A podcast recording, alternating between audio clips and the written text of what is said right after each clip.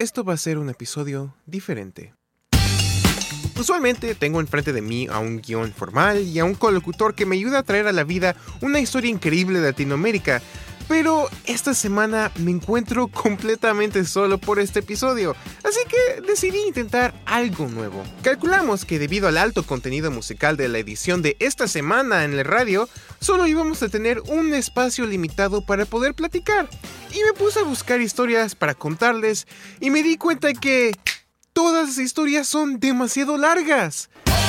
Tras esta realización me di cuenta que debería hacer algo impensable y alejar mis ojos un poco de Latinoamérica y en vez poner la vista en el estado de California. Así que acompáñenme para la primera edición de El Mini Maldito. La fecha era el primero de abril 2020. El mundo había sido introducido al COVID-19, un virus que sería la causa de cientos de miles de muertes, al igual que una cuarentena masiva que afectó a miles más. Durante este periodo, hospitales habían sido inundados de nuevos pacientes que requerían atención urgente para salvar sus vidas. Los parques se cerraron para poder tener más espacio para hamacas hospitalarias y en California se logró escuchar una gran trompeta. El USNS Mercy había llegado al rescate. El buque Mercy venía equipado con más de mil cuartos para poder recibir a pacientes que no tenían COVID-19 y así poder ayudar a aliviar la carga de los hospitales que estaban ocupados tratando al resto de los pacientes. La llegada del buque era un respiro de alivio para la mayoría de los ciudadanos que lo recibieron con brazos abiertos. Después de todo, ellos estaban aquí para salvarnos. Pero Eduardo Moreno no estaba de acuerdo. Eduardo Moreno era un ingeniero de trenes trabajando durante su turno ese martes por la tarde, cuando vio a lo lejos el temible y abominable buque. Para Moreno, el buque era una farsa gubernamental que no estaba diseñada para ayudar a pacientes, sino que tenía adentro a cientos de agentes secretos con el propósito de invadir a Estados Unidos.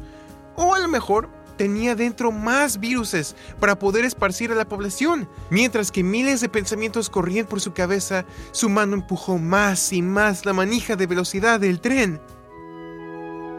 El oficial Dylan Eckerfield estaba manejando tranquilamente en su motocicleta por Harbor Avenue durante su patrulla habitual. Pensaba en qué iba a hacer esa tarde cuando regresaba a casa.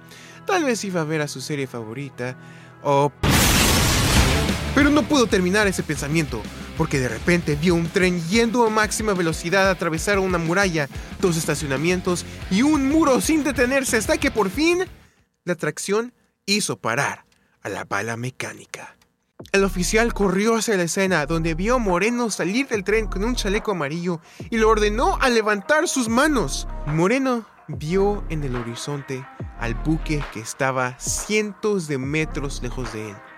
Falló en detener a su enemigo.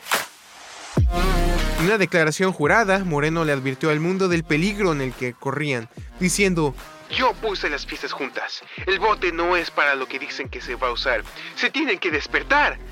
Moreno fue presentado ante una corte para una sentencia máxima de 20 años por haber intencionalmente descarrillado un tren.